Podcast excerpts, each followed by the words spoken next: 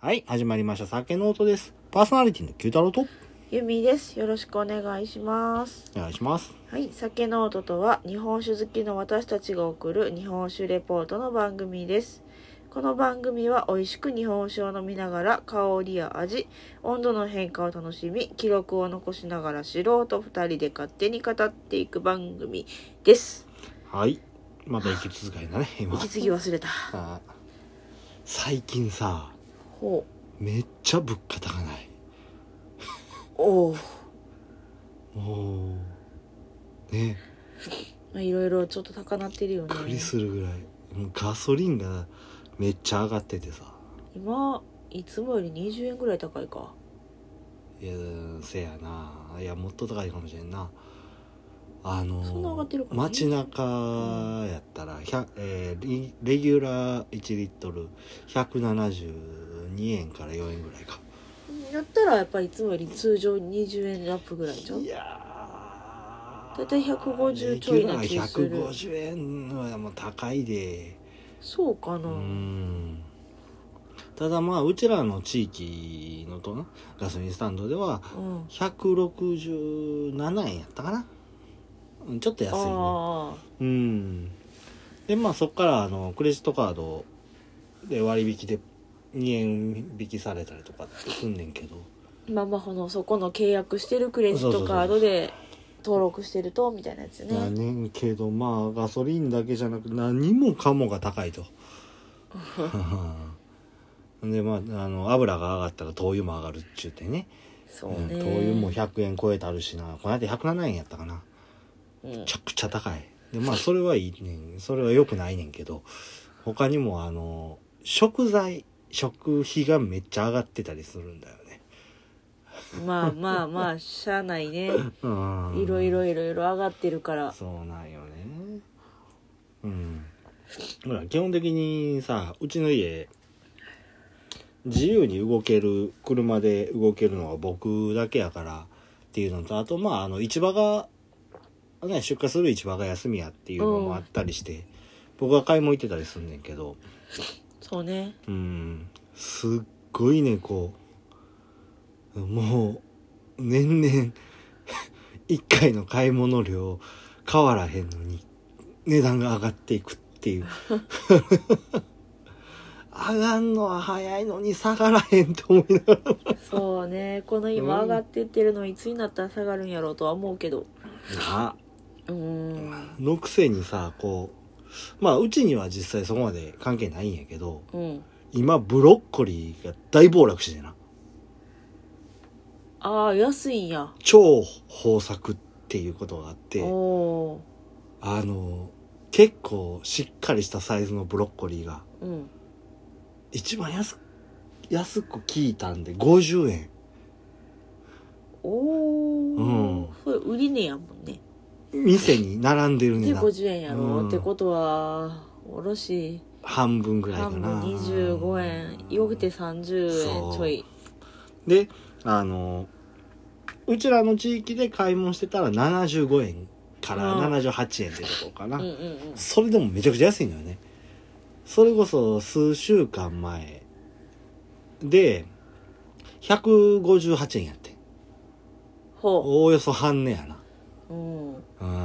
158円でも買おうかなっていうぐらいの値段やけどないや158円 が僕が、あの、いつも買うボーダーやってん。うこの金額やったら買ってもいいわと。うん178円になったら買わない、みたいな。んうん。まあ、時には200円ぐらいまで行った時もあんねんけど、うんまあ、それで、それやったら買わへんかな。158円やったら、まあ、買ってもいいかなっていうぐらいの値段やってん。だから、まあ、158円って言ったんやけどな。うんうん。それがまあ、78円。半値で。消費的には嬉しいけどそやで、もう、ゾうちもこッのとしたわ。あれだねなんか農家をやってて出荷するっていうことをしてそるうそうそうそう立場上なんかうん消費的には嬉しいけど素直に喜べへんところがそうだね、うん、あるね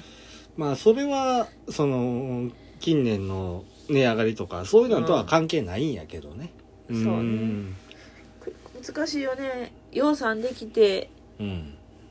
「おおええの養蚕できた」言うたら値段下がったやしそうそうそうで高かった時で言うたらきゅうり作ってるけどうん台風の直後うんうんにね5キロ箱で出荷してんねんけど、うんそれがまあ例年にやったらええやつで1500円から2000円ぐらいかな2000円でも高いぐらいやったんかな例年でそうやなそれぐらういんが5000円超えたったりとかな8000円とかなそう1万円近かったよねうん、一回ってまあ言うて普段の出荷量のそれこそ10分の1ぐらいの量やったけど、うんまああの普段10箱出してんのやったら1箱ぐらいしか出出えへんみたいなそれこそ傷ついてあるからね、うんやねんけどまあうちらの地域は割と被害が少なくてよその地域はむっちゃ被害やったっていう状況やったからバカほど値段上がったりとかっていうのもじゃあったりねうんかと思えば豊作の年やったらガックーンって値段下がるからなもうなんかこんだけ綺麗なんだしねこの金額って言いたくなる時があるよねあーまあそういう時はあのぜ全部直売所にファーって 投げたらいつも通りの値段で売れるからいいねうんまあそんなんでなちょっと高くなったりもしててそうや最近ちょっとしんどいかなと思ったりあーまあそれでも酒は飲むんやけどねそ うねお酒は変わらずうんねはいまあじゃあそんな買うてきたお酒はいはいはい行きましょうかうんほいはい今回は、えー、富山県83回あ83回富山県からはい若鶴酒造、うん用の雫50中組でございます。おんああ、の、純米大吟醸とか書いてるけど、こうひとまずこれでいこうかなと思って。ああそううん。そこは別に、 そこまで、うん、気にしなくていいよ。うん。これね、あなたがちょいとお出かけして、ちょいちと、ょいとお出かけうんちょいとこうてきた先やね。うんうんうんまあまあ話聞いた用の雫の。そんなに聞きたかったけど、うんオクラさんの人が来てるっていうわけじゃなかったから、あれも主販店と主販店さんも用意してはったりするやん。これはうん。お土産屋さんのうん。ああ、そそうういいううところ。集合体があるところにうん。 1個オクラさんの,、うん。まあ、あの1個のオクラさんがメインでやってはるところのうん。一部に置いてたお酒っていうか、ああ、そうですか。そうそうそう土産物屋の酒かよ。でもちゃんとしたとこうろんちゃんと冷蔵庫もがっつりあるところで、はいその何も知らん人じゃなくてちゃんとそれ用の人がやるとこやったからうん買おうかそ。んな下手なとこで分かってないんやけど、うん。まあ、京都伊勢丹の地下みたいなもんやな。そうやな規模的にはそこまで大きくないとしても、扱いはしっかりしてるとうん、いう感じやね。はい。そうそうそうはーい、わかりましでた。もなんかすごく中組が珍しいとか、うん。こんなやり方をしたあめったにないでとかって 一生懸命結構めず有名ちゃうレアなお酒っていう言い方はしたはったけどまあ、どこがどうレアなんかちょっとよくわからへんけど、うんまあまあ、じゃあちょっと開けながらスペック活かしてもらいます。タイミングやったんかな買ったアルコール度数が17%、精米部合が50%、使用米が富山県産小山錦、日本酒度が0.5になります。プラス0.5やね。うんうん。よいしょ。このね、洋の雫っていうお酒ね。あの、小山錦を使ってはんねんけど、これは小山錦を知ってもらいたいっていう理由から小山錦で、さ、あの、作られたお酒っていう風になるんだよね。ほうん。まあなんかそこら辺結構、あのこだわってらっしゃってね。まあ、親面式っていうお米自体が2001年に品種登録されたっていうやつで、うん吸水が早く、麹米、あの、麹菌の繁殖もよく溶けやすいっていう風なね。非常に苦労する酒米らしくて、使うのにう。でも小山錦ってよう聞くよねうーん、いや、そこまで多くないよ。あそうなのうん。やけど、まあ、あのね、これを、あの、富山で作られたお米っていうのもあってね。うんあの広めていきたいっていう風なことからこの小山錦を使って作られたお酒っていうことになってまうす、んはいじゃあ色していきましょお酒色ううん透せやね明つうーあん透明っちかゃ透明でいけるけどいやだから若干は透明度と色は別だってずっと言ってん じゃんはい色は確かについてるんだよね少しうんうんうんそうやねな日本酒色みたいな酒色みたいなのはしてあるけど、まあ、透明ではあるねで、うんこれは原酒ではないのかな原酒は生酒ではないのかなヒレしてあるよねうんって言ってたそう、うんあのこれのとこの生もあったけど、うんまあ、ちょっとこの買ったタイミングと持って帰るタイミングをけ、うん考えた結果ヒーレを買ったうはず、んやしまああのプチプチはしてへんなっていうところで、お酒色というところでですな、うんはいじゃあ香りいきましょうおーなるほど香りはすげえ濃いんだねでちょっと酸っぱい感じの香りするな酸な酸ある、酸ね、が結構しっかりなのかなうんで強めのひねこってとこかなせやなうんそれがあれかな酸と混ざってる感じ混ざがってするる混ざのっかてなるうんひねことうん酸が混ざってる感じがする、そのインパクトの強いところは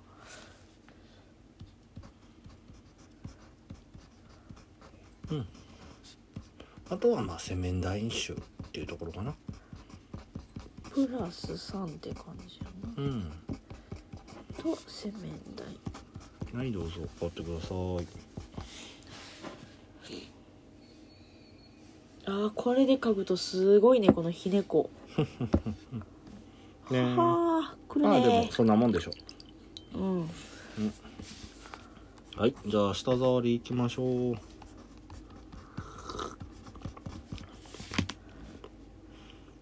さあさあとろりじゃないのこれなんかな、とろさらもたって感じだね。 真ん中がさらっとしてんねん。けど最後すっごい残んね。皿皿うんうん、すげえ、まど真ん中が、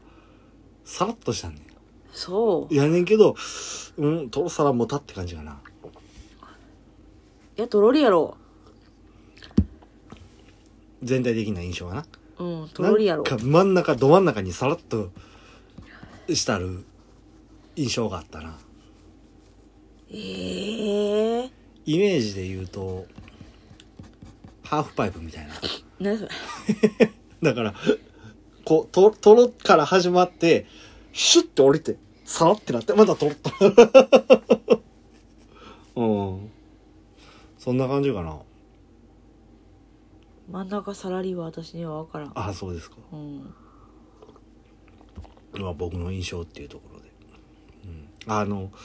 最初とろっとしてある感じあるやんか。うんで、最後もったりしてある感じあるやんかう。んでも、もったりの手前で、そのとろっと感が、ガックンって下がるんだよね。あーでもうん。それ若干味の方なんじゃないいかなやっ、て違う違私う。は思ったんやけどうん、違うと思うよ。サラリと感があって、まあ確かに味にも引っ張られてるんやろうけど、うんで、その後、もったり感が思った以上に続くから、あ、もったりしてんな、とろっとしてんなっていう印象が受けたかな。お飲み込んだ直後ぐらいが、こう、ガクンとこう、ー落ちると感が、うん減るんやけど口の中に残ってるところがすげえもったりしてる感じがあるのかな結構飲んでるけどうん ごめんやっぱほんサラリがああ最悪かいいよ別に読めないはーいじゃああの僕の意見は無視されるというところですな いや別に味に引っ張られてる気もするけどなあいや冷たかったら余計にそんな感じやわうんはいじゃあ味いきましょういいすっごとりいあえず甘い綺麗かなうんうんそれあ言うたはっためちゃめちゃ綺麗なお酒をってあー綺麗まあ、ほら中組っていうとこももちそうろんやもけちろんどあのー作りがそんな感じやわうんうんでそれははっきり言えるのは僕ここの小倉さんのお酒3ブランドあんねんけど日本酒に関して、うん全部飲んでんだよほんで、あそうなのねまあ、それはまた後で話すけどうん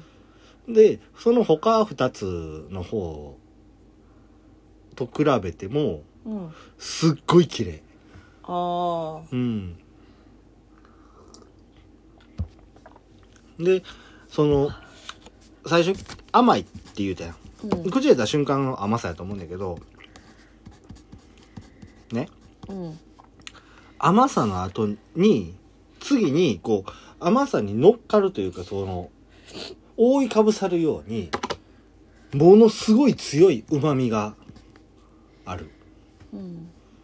で、旨味は、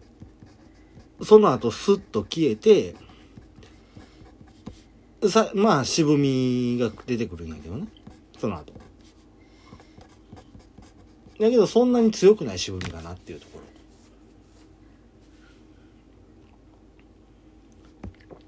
ろ。うん。どせやな渋渋苦う渋だろ。渋やなでまああの全体的なところでは割と前半のインパクトが甘うまっていうところが強いかな結構でもあんまう馬の瞬間短くない短いねんけどその余韻としては残るよだからインパクトよガツンとくるその最初の味わいが印象的な酒かなとで余韻に関して言うたらかなり長いなっていうところね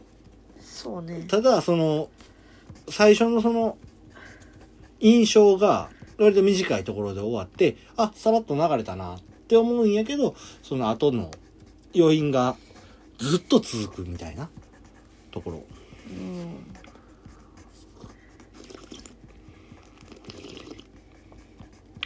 で香りほどそのひね過感去はないとかはなかったんやけどやっぱり空気と含ますと強く出てくるかなうんであとは酸って言ってたなうん香りその香りから感じるほどの酸はないよねというところうんこんなもんかなろよいしょでまあこれも何回か前に印象的やった学校ぐらいかなは時みたいなこうキャラメル感を僕は感じるんだよねその多分最初の甘うまのとこやと思うんだけどなあ、もううんキャラメル感はちょっと分からんけどうんなんせ結構ずっとふわーっと甘いうん、うん、そうかな甘さ割と早いこと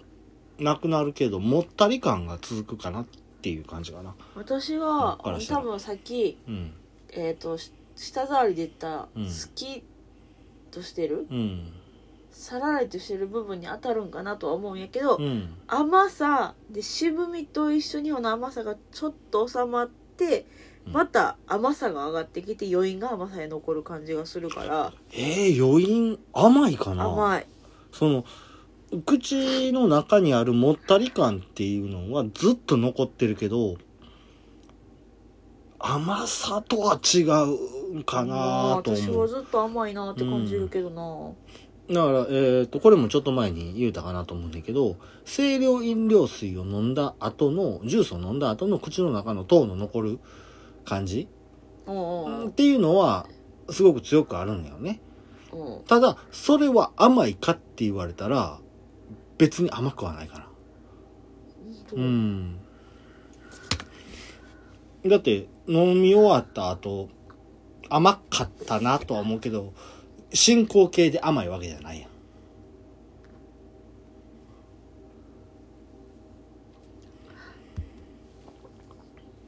私今口の中チョコレートな感じ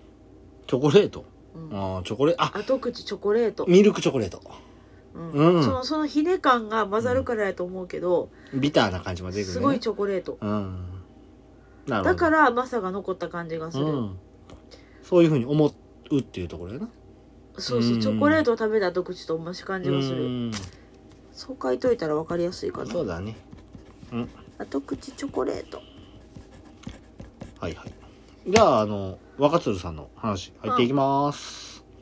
若鶴酒造でございますほい創業あちょっと待ってややこしいしちゃんと聞いてなややこしいのややこしいねちょっとややこしいね創業は文久2年1862年になります江戸の後期江戸、うんうん、末期やな。うん。最初は、越中の、とある豪農が、酒造株を取得して、酒造りをされてました。ほが、明治20年頃、作ううんちょっと進んでうん、桜井総一郎家の一族が、それを継承して、現在の場所で酒造りを始められました。で、なんか違う人が出てきたうん、違う人ができた。で、次に、明治43年、さらに20年後やね。うんやねんけど、初代稲垣小太郎が、長男の、え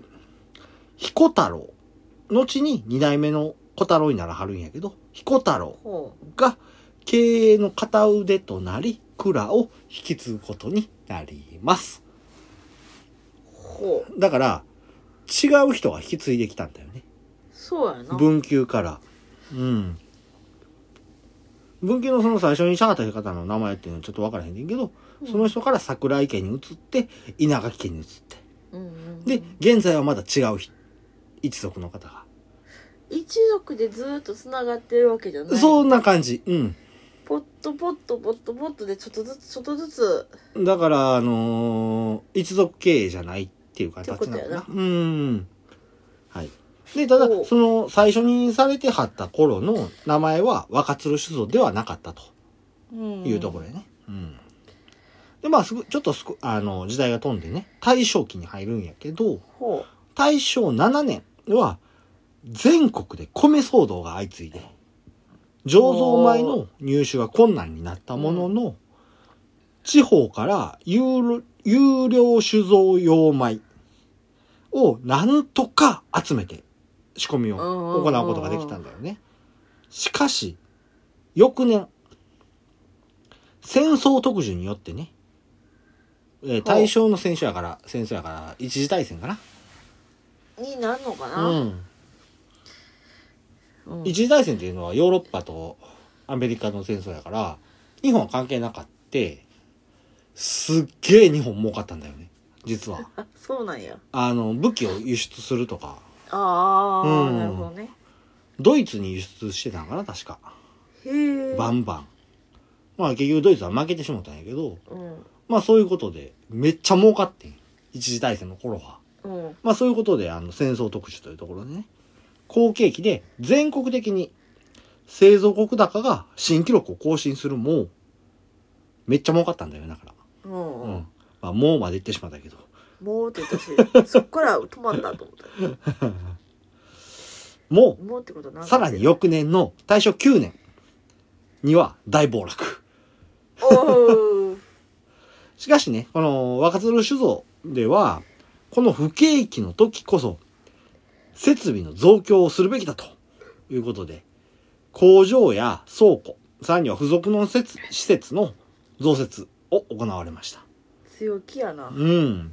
で、この時にできた蔵は、あの、現在では修繕を行ってね、うん大正蔵の名前でゲストハウスとして使われるらしいです。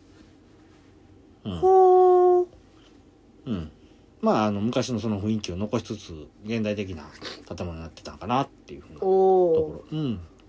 で、その、うん不景気やけど、その、増強したよっていうような頃にね、うん東京への市場拡大っていうのを行って、うんまあ、それを、が功を奏してか、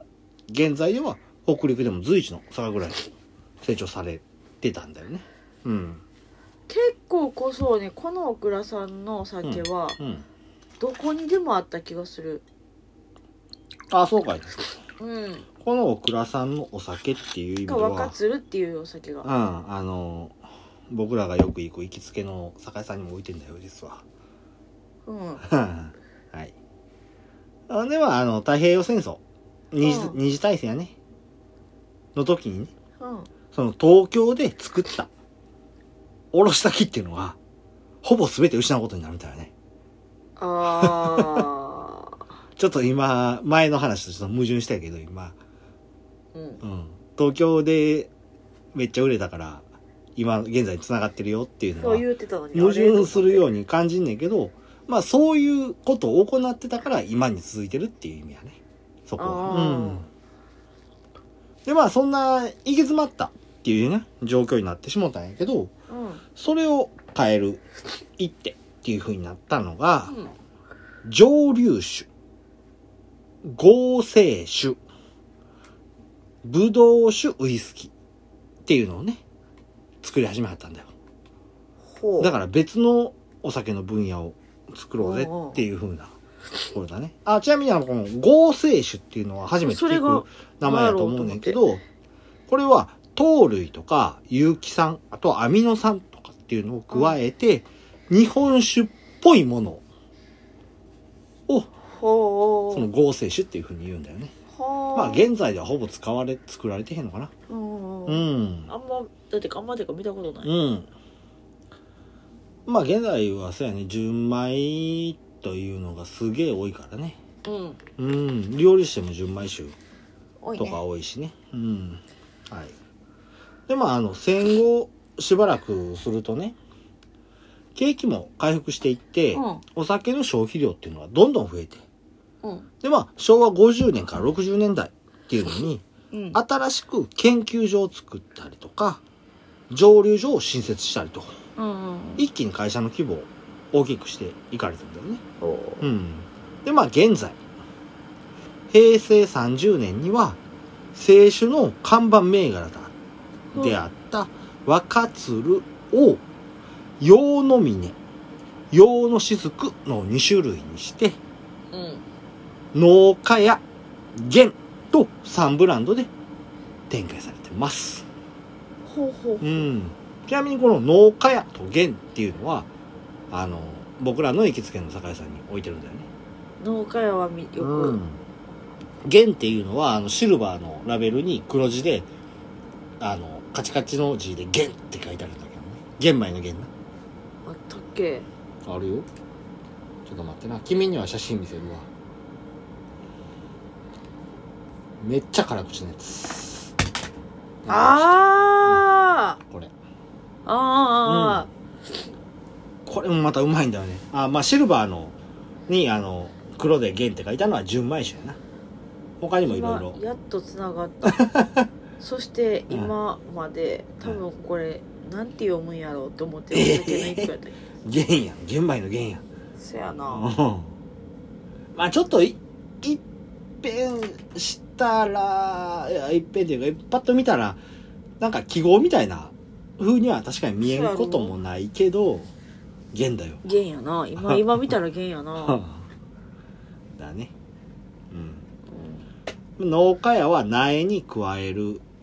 えー、野号の屋っていうことね。農家屋っていうところになるんよね。はい。まあ、この3本ともそうやし、僕は3大ブ、三ブランド全部飲んだことになるんだよね、今で。ん、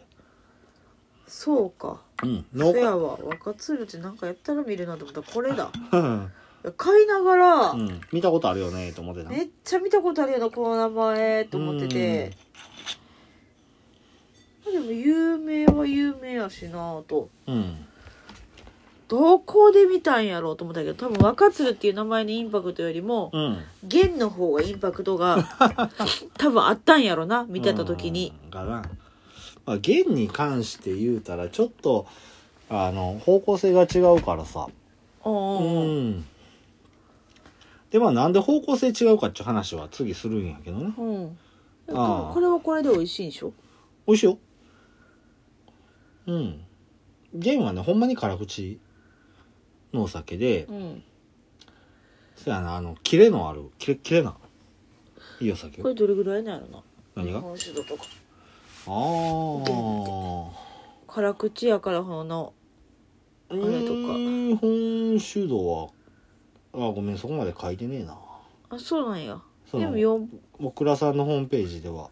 ただやっぱり500万石使ってるよねっていうところうんそうやな500万石ほら前にも言うたやん辛口そうやはな500万石だよって言ってうん米で変わるのやっぱ面白いよね同じとそうやねころで作ったはってうんねえまあただ500万石他って書いてあるからそのかけ米と麹米が違うのか混ぜてあんのかっていうとこはちょっとそこまでは芸に関しては調べてへんからねそうやうねん。で、まあ、あと農家や、こっちはフルーティーな、いいお酒なんだよね。うん。そうやなそうやって見たら結構やっぱ見てるお酒なんだねそうだよ。あ農のよっぽどさうん。よく買うとこやったらうん。結構ラベル見た時にあこの奥田さんのみたいにわかるけど、うんうんうん。せやそんなに意識して見てへん感があるから、ね。 ねえ。あでもそやわそのそれも農家やもそやけど青の、あの、黒字のラベルやね。いつも僕らが買うのが。ほんまやと思うリンの青、室岡生原酒ってやつやね。純米吟醸。うん。これをよく買うかなっていうところ。うん。そやな、ですよ。そやわそうやって見たら結構飲んでる奥田さんだったのね実はね。うん。かんいいよいしもうちょっと、もうちょょっもうちょいと。はい。いけた。うん。じゃあ、缶の香りからしていきましょう。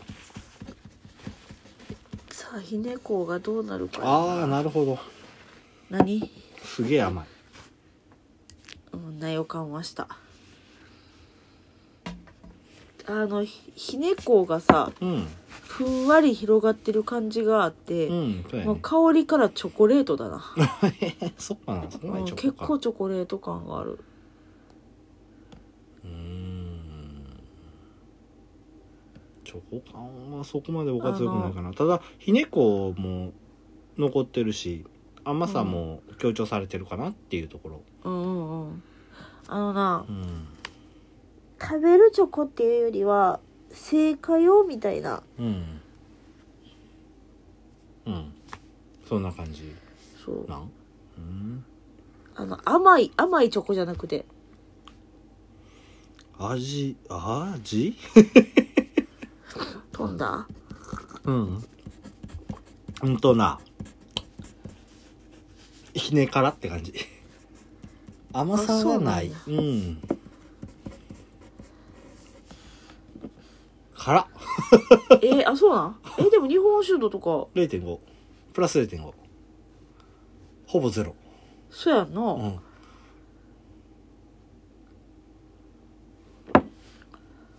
わかるひね辛っていうところ甘ひねからめっちゃ辛だったなすげえなあのすっきり感がうん飲んだ後がすげえ爽快感があるうんあでも辛辛うーんあの、キレのある辛さじゃなくて、日本酒感が強くなったよねうんっていうところかな。だから、この、0.5って言ったけど、冷や、冷やして飲んでる時っていうのは、うん0.5なんかよりはるかに甘いと。うんうんうん。プラス4、5、6、7ぐらいあるかなっていうような印象そのうね甘さやったよね。で、缶にしたら、うんえープラス56言うてもええんぐちゃうかなっていうぐらいには辛いかなって思うところうんうんう、うんんめっちゃ辛いよね日本酒感すげえよねうんっていう感じかなはい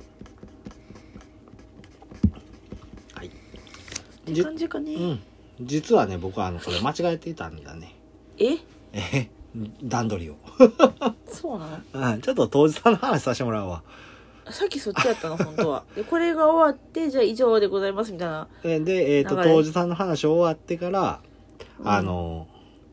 最後のトピックス行くつもりやってんけど、うんうん。ああの、関して、さ最後のトピックス行あくつもりやってんけど、ちょっと時間足らんかなって気もしてね。あうんうん。それでまあちょっと、後に回してんけどね。うん。まあちょっと当時さんの話させてもらいます。ほい現在の当時さんっていうのは、加護瀬信之当時っていうことだね。なるんだよね。加護瀬ってカいう。ゴせ名字。うんカゴセっていう名字やねんけど、ちょっと変わった字。カゴっていうのは、あの、エイサホイサっていう、あの、運ぶカゴのことやね。あのカゴなんやそうそうそう。それに、あの、瀬戸内の瀬。うんうん。で、カゴセっていうふうになるんやけど、ちょっとね、あの、この、オクラさん自体の過去を見ると、変わった当時の歴史っていうのがあったんだよね。ほうーん。昭和期に、うん二代目稲垣小太郎さん。だか太ら郎、さんあのー明治期に継いだよっていう、飛行を、初代の息子さんやね。うんううんん。の彦太郎さんやねんけどね。が、ちょっと始められたことやねんけど、うん複数の当時を競わせることっていうね。なんかまたすごいことやってるなそうなんだよね。富山の酒っていうのは、うんそれまでね、それまで、まあ現在でもそうやねんけど、うん飲み口の軽い酒っていうのが多いんだよね。ほーうんまあそれだけじゃ面白くないと。うんというところで、新潟からは越後当時を、岩手岩手からは南部当時を蔵に呼び、それぞれ別の蔵をあつらえ、切磋琢磨させたっていうところなんだよね。で、越後流は麹を作る際の金の量が少なくてね、キレのある辛口酒っていうのを作る。反対に南部流では金の量が多く、金を多く使って、さらに、米の水分量が多い状態で酒造りを行うっていうところで、旨味の強い酒っていうのが特徴なんだよね。うんうん。で、同じ若鶴の中で、真逆の酒造りが行われたっていう、なんともまあ、面白い状況やったよね。うん。で、そして現当時である、加護瀬当時は、両方の蔵で酒造りを学んで、越後当時の方は、ピリッと緊張感の強い、うん上下関係しっかりして、酒造りが行われたっていうね。あうーん。それに対してね、南部当時側っていうのは、和気あいあいとしたらしくてね。 そんなところでも真逆かよっていう。 うん。でまあなんうかんそ んな感じはするうせやな。酒ず、酒の味が酒造りの現場にも現れてるよなって感じはあるよな、うん実際。うん。で、まあ割合としては、越後当時の元で多く修行されてたっていうことやらしいねんけど、うんまあ毎日のように怒られてたそうなんで。ほうで、まあ酒造りのやり方にはちょっと疑問持ったところっていうのがあったらしいんやけどね。それを尋ねることはせんと、自分でこの温度やったらどうなるんやろうみたいな。そういういろいろ実験されてたようなんだよね。で、まあ、こそこそなんかしてるっていうのは、だから気づかれてはいたらしいねんけど、うん何も言われへんかってんて。へー意外と怒られそうなもんやけどな。そういう何してんねんとかな、言われそうな気するけどそれに関しては、あの、対探求心に対して理解があってね、うん見守ってくれはったんちゃうかなっていうふうに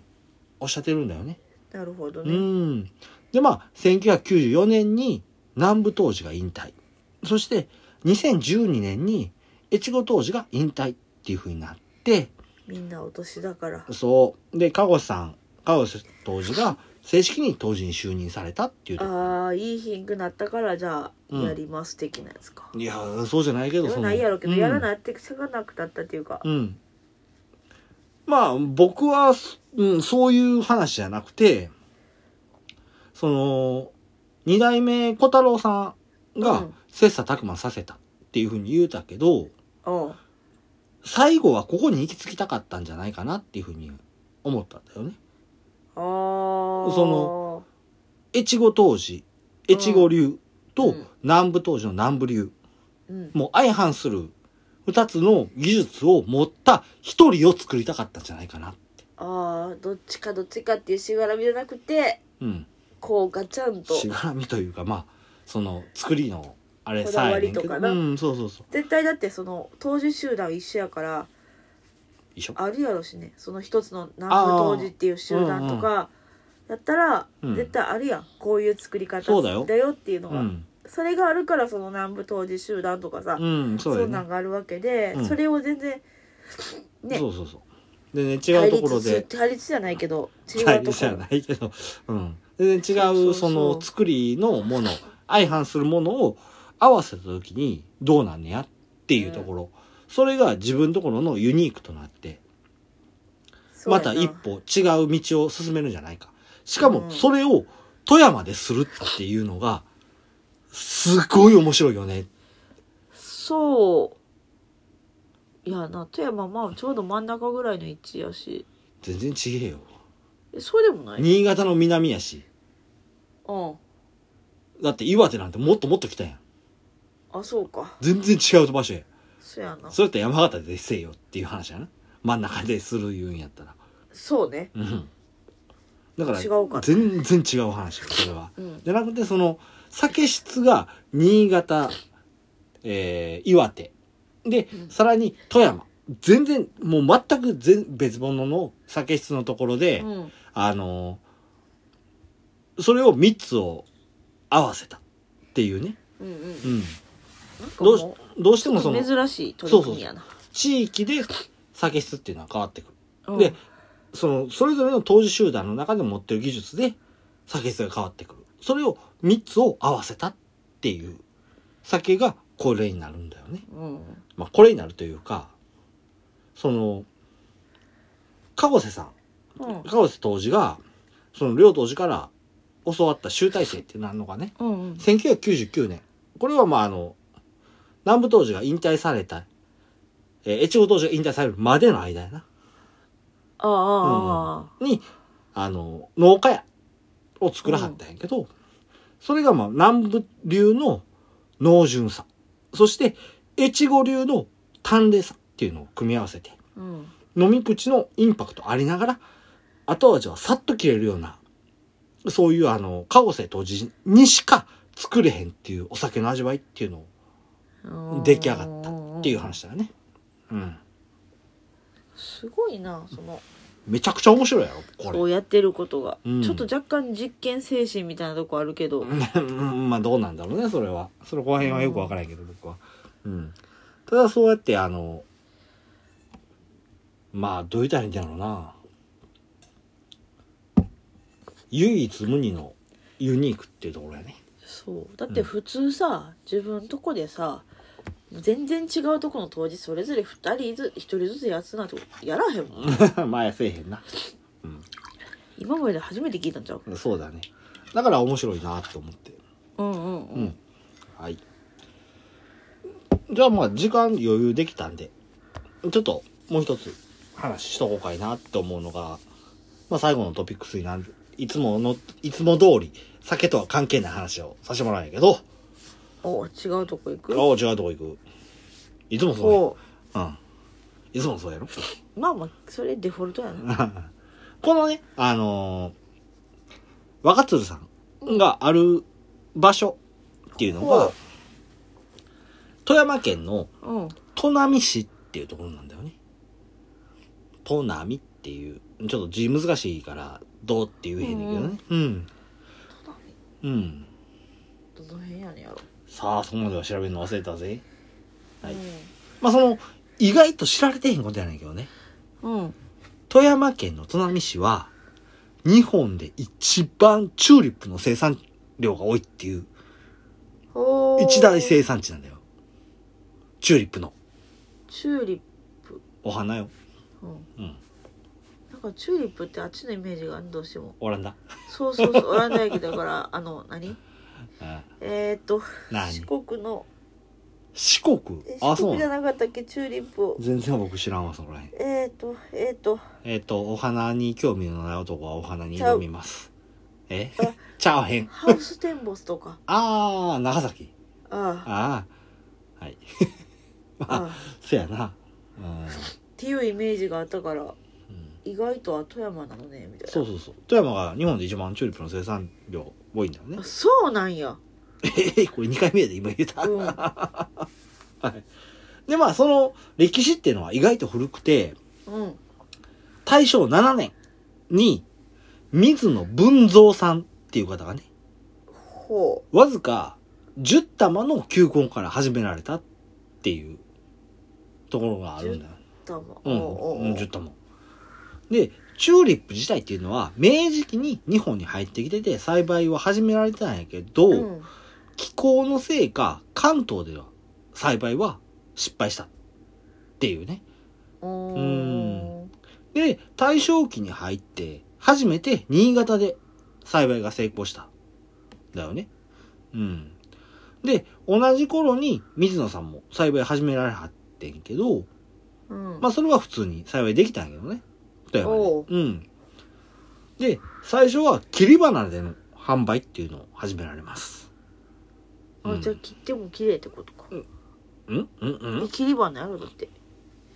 いや、だから普通にあの根元で除菌と切って、はいどうぞや。うんうん。花束やな普通のね。 うんまあ束まではいかへんねんけど。束まではいかないうん。だって10玉やし。 あそうかせいぜい最低一つにつき3本ぐらいうん。うん。まあそうやってあの、始められて、うん珍しさもあって、高値でどんどん売れていくっていうね。うんなるほどねしかしまあ太平洋戦争、第二次大戦やな。うんうんでは、外来品として忌避されたんだよね。うんうんうんただあの水野さんそんなん諦めません軒先でひっそりと栽培続けられますほうんで戦後になってううん再開、また再あのね本格的に再開うんされはって、その時にあの商用栽培っていうのをねもうそれで商業それであの生計立てていこうぜっていうんううんうんうんその栽培の仕方ねうんされてで1952年には水野さんによって日本で初の新品種を開発されたんだよね、うんそれがあの砺波を象徴する存在となったっていうところなんだようんでそれがあの黄色いチューリップで品種名っていうのは黄小町黄色に小さい町と書いて黄小町っってういうふうに言うて1980年に開発された新品種になりますうんそれだからそれまで黄色いチューリップなかったんだよねそういうことやなうん結構黄色って見るけどうん。そうだね。で、この黄小町っていうのが生まれるまでには17年の歳月がかかったっていうふうにね、言われてるんだよね。うん。で、他にも多くの品種が、砺波の地で生まれて、うん現在ではあの、砺波の、砺波の方々の誇りの花っていうふうになってるようなんですよね。うんううんん。で、まあ、そんな歴史から、チューリップは市の花、砺波市の花として認定さうんうんもされてますというところです。意外とチューリップの歴史だよ。そうやな日本におけるねそこやったんやうとん。そうなんですよ。チューリップなんですよ。富山といえば。せやねんう。なん 全然そんなイメージなかったけどはい。どうでしたかうんうん。うんって。面白いことをやってはるとこやなっていうとりあえずインパクトがど、それはどれに関して いろいろいろい ろいろいろいろいろって。どういうことや大倉さんオクラさんもやし、うん。ていうかこのどっちかやったら富山ってさ寒いイメージやから、そこでチューリップ作ってんねやっていうのもあー、チューリップね。割と、その、そこまで、あったかいとこでできるイメージ僕ないんやけど。そうなん春先に咲くやあそうかん。うん。で、世界の一大生産地って言ったらオランダやろうんオランダなんてあの目の前に雪山がそびえ立ってるぐらいやからさそうかそう思ったら環境似てんねんなっていうふうに考えると暑いとこでは育たへんやろうと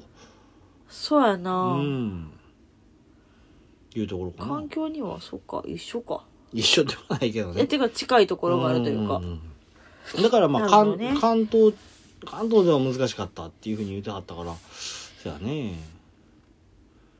どうやねんやろね20度までなんちゃう気温もあ20あ度ぐらいまでかそんな感じかもしれん30度いったらもう無理やろ25度まで25度でギリギリぐらいかなっていうふうには僕は思うんやけどううんんかな小倉さんに関しては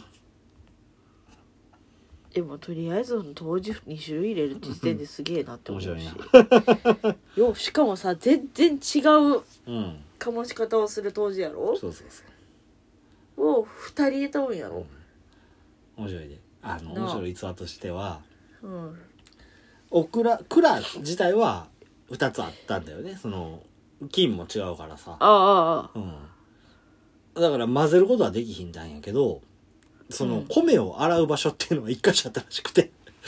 おう「うちが先やるいやうちだいやうちだ先やるんだ」っつって 喧嘩したある場面もあったらしいぜ、やっぱりやってんね んなどちら変なんやろかって思ったらうん、もちろんもちろんだお互いだいたいプライドもあるしなもちろんね。そうやね。ただ、あの、南部当時が、 あーあの、割とひ、引いてたイメージってのはあるけどな。 わかったわかった。いいよ、っつって。 誰にやるまあその人によるしねそれはふんわかした和気あいあいというイメージがあって。で、あ勝手のに、作り上げてうるんうん、え、越後当時はもう、あの、ピリッとした緊張感のあるうんうんっていうふうに言うてたからさ、僕はね。うん。それを感じると、やっぱりプライドの高さで言ったら越後当時の方が高いんちゃうのかな って。ひひ日本一のね生産地やからねそうや新な潟って言ったらそうやなうんその辺のプライドもあるやろしな、うんというところですなはいはい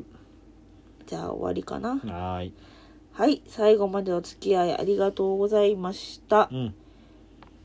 て言いかけたけどんそうさっき途中で飲んだ時にあ真ん中の渋みみたいなのがめっちゃ強なってた、あそうなのうーんあの一個一個の味のインパクトがちょっとぬるくなった時にあガッてくる感じうがんあったって言おうと思ったのに先に「お付き合いありがとうございました」って言っちゃったあじゃあ僕も言うとこ ほいあのこれはお願いなんですがほうぜひともポッドキャストのえー、なんつったらいいんだえー、評価お願いします おおう結構聞いてくれてあるはずやのに、4件の評価って書いてあるからさ、あ ちょっとこれ寂しいなーって、ちょっと前から思ってて。あ まあまったり飲んでくれたはるってことね聞きながらうん。4件か、 って。まあ、ぜひとも評価してもらえば。別にその、あれなんだよ。5段階評価でう、ん高ければ、それはもちろんいいんやけど、うん高く、高く評価してもらう必要はないから、思った通りおにーその評価してもらって、アンチコメントとかも別にあってもいいんで、そうね、うん、ねあのー九太郎の自分褒めろっつうのうざいみたいな感じで言うてもらえないし 実際自分では分かっててやってるからうんそうなんでもええし、まあ評価をうん、っお願い します。ていうところやっていねうとこやな。という評価という言葉が出てきたというところで、うんえっ、と、それツイッターやね。違うよだからちゃうわポッドキャストポッドキャストやそうそポうそう。ッドキャストの酒ノートのページの下の方せやにせやせやせや。今評なん価かっ、ていうのがあるから全然関係ないよそれはそういつも放送を聞くときにさ、ツイッターから引っ張るからさ、見に行って。あんた、たまに聞いてるときに、そうやってしてるう。んでも、最近よう考えたら、うん、 Spotify で聞けんじゃんって。しまった、そこに入れてるやん。と思って Spotify でも聞けるし Apple Podcast でもいいし、えー、Google Podcast でもいいしあと何やったかなブリーカーとかポケうんいッや、トキほャら、ストその辺ないからさ。めっちゃいっぱいあんでううんうでアップルキャスあでもポッドキャストもあんま使ってなくてん、まあいいや結構さ Spotify そこはいいです、はいうんまあ何で聞いてもでもいいけどはいちょっとあの評価のとこピュッと押してもらうとと嬉しいね、うん、僕が喜ぶだけやけど はいですほいまあコメントをするよりもあの手軽というかそううね、んああと手軽で思い出した実はあの LINE のアカウント作ってあっておう結構前からうんであのーちょっと最近手見ての方を全然してなくてうん手見てじゃない、ピッピンやな。もしかしたら、あの、聞いてる人によったら何それみたいな。初めて聞くぜみた いな。実は僕は、あピッピのンやな、ピッピンという、あの、サイトで、えーアンバサダーをさしてもうてるったりするんやけど、何もしてない けどまあ、セレクトショップの店長もしてます。そうやねが、あの、もうそっちの方は全然触ってないので、ツイッターの方の URL にそのピッピンの URL 載せてたんやけど、うんうんうん最近ちょっと変えまして、ほうあの、LINE のアカウントを載せてるんで、ああ、うんピッピンの代わりにね代わりに、代わありのに酒ノートの LINE アカウントっていうのを載せてるんで、うんもしよかったらお友達登録よろしくお願いしますというところでね。そうやねあのまあツイッターとあんま変わらん感じかなまあだ LINE の方がお手軽なんかなと思って。だあー DM とかメールアドレスよりも。うんううん、ん。そうやね別に僕から宣伝することはないから、まあ人が増えたら、あの、アップロードしましたよぐらいだったら言うかもしれへんけど。そうね特にあのそういうのはすごく筆不詳なんでしないと思うので特に何が飛んでくるってこともないのでもしよかったら、あの登録してもうてメッセージ送ってもうたらそうやねうん喜びますのでまあまあえっ、とその LINE の方もやりつつ一応ツイッターも継続というところで、はいはいご意見ご感想などはそうか LINE でもいいのねうんだからラインまあどっちでもうん大丈夫です、えっ、とダイレクトメッセージやツイツイートしてもらって送ってもらってもいいしその LINE の方登録してもらって、そちらに感想送ってもらってもいいしっていう感じですね、うんでやっていきますのでうんよろしくお願いします、せやね面白かったよとか一言でもいいしうんおもんねえよっつって一言でもいいしま あ、その一言送るにはちょっとなかなかハードル高いですが、うん一応メールアドレスもございますので、はいえっと、案内しておきます。長い文章はメールアドレスで送ってもらったらいいよそ うね。はい。はいメールアドレスは、さけのうと 2020-gmail.com、うん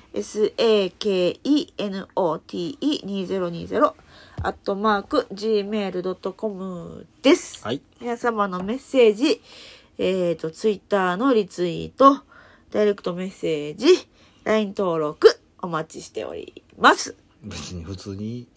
うん皆様のメッセージをお待ちしてますでいいよ。いや、一応言うたし言うとこうかなと思って。はいはい。はい、というところで今回おしまいです。ありがとうございました。最後が長くなっちゃったけど、まあいいや。バイバイ